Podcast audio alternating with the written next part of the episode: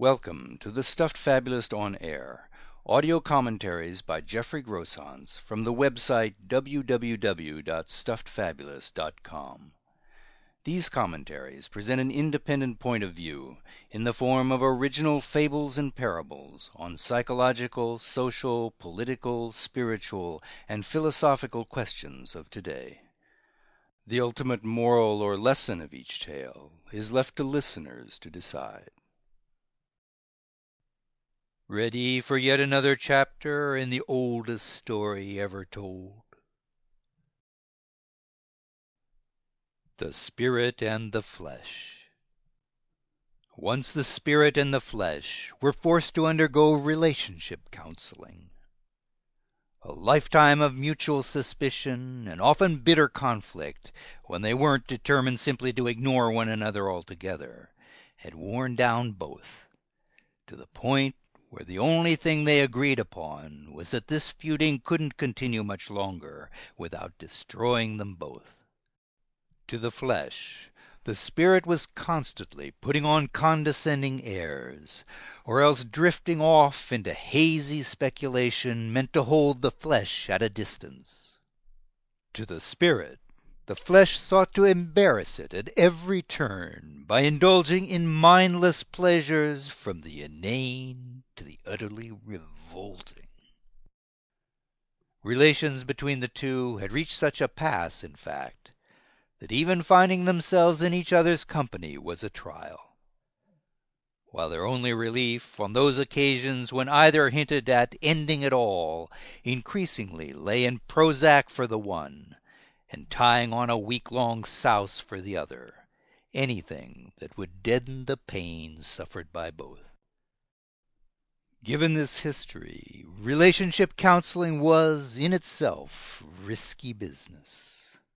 So much could go so wrong so quickly, beginning with the demand each made that the other be strip searched upon entering the first session. To such a perilous state had trust between the spirit and the flesh fallen. It hadn't had to be this way. The two of them didn't have to travel down this road. There'd been plenty of chances early on to get it right. The spirit could have shown a little more understanding, and the flesh could have insisted a little less on its own needs. But like a scab that itches and itches until scratching makes it a scar, their differences proved just too much, and hardened over time into animosities from which there seemed no respite.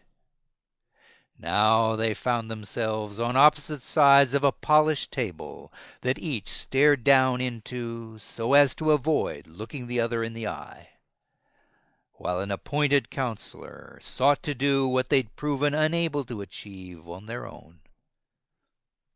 There sat the spirit, trying to project self confidence over the outcome of the process without appearing aloof and unfeeling.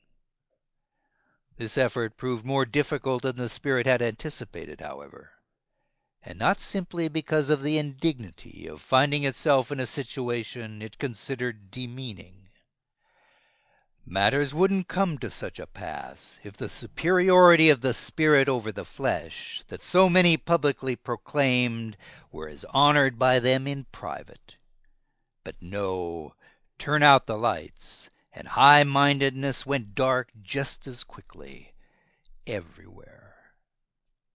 More of a distraction at the moment, however, were the waves of nausea surging within, as the spirit struggled against its deep but unacknowledged claustrophobia, unable to turn from the mirrored threat in the shiny tabletop, as the walls oozed closer and the ceiling sagged. A spirit must have room to breathe, freedom to soar. It took all the increasingly distraught spirit's powers of self control to summon a show of sang froid and keep from crying out, Where have all the windows gone? Across the table slouched the flesh in its own funk, troubled by growing anxieties over what this forced counseling could portend for the two of them. Its own concerns were all of a piece, by contrast to those of the spirit, whose attention seemed scattered all over the place. The flesh might well have yielded to the temptation to exploit its greater unity of self relative to the spirit's present turmoil. But any move to gain from this temporary advantage, it feared, came with the danger of upsetting the delicate balance they'd at least managed to maintain through all their difficult patches up to now. How would people recognize the spirit without the flesh against which they'd come to define it?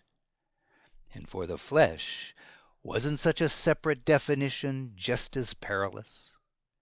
They were an item in the eyes of the world, and thus in perpetual need of one another, whether they liked it or not. Who would take seriously the very existence of either of them if asked to accept the other's reality on mere say so? These days being taken seriously as the real thing was hard enough already. What with all the spiritual poseurs and Internet exhibitionists out there clamoring for attention and getting it. The spirit and the flesh had long since settled for a testy bond of convenience, there was no denying. And yet neither of them was seriously hampered by that fact, despite their ceaseless friction and whatever others might think about them individually or as a twosome wasn't necessarily the truth, nor of much importance, really. More often than not, what the public saw as spirit and flesh was what it wanted to see, so each was at liberty to pursue new yearnings and new attachments with a view to a more satisfying life for itself and more freedom for the other. It might appear as though the flesh gained most from this open arrangement at times, and at times the spirit did. Yet time itself was a great equalizer, and didn't play favorites in the long run.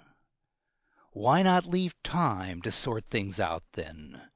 What need did the two of them really have for this unwelcome mediation? Just at this moment the relationship counselor gave both the spirit and the flesh a start with a loud clearing of the throat, followed by a self assured, "Okay, now, here's what I propose." More fables and parables like the one you've just heard are available for reading, downloading, and forwarding at www.stuffedfabulist.com. Bound collections of tales in the series Likely Stories, Contemporary Fables and Parables, and audio CD collections of selected tales can also be ordered through bookstores or directly through the orders page of the website.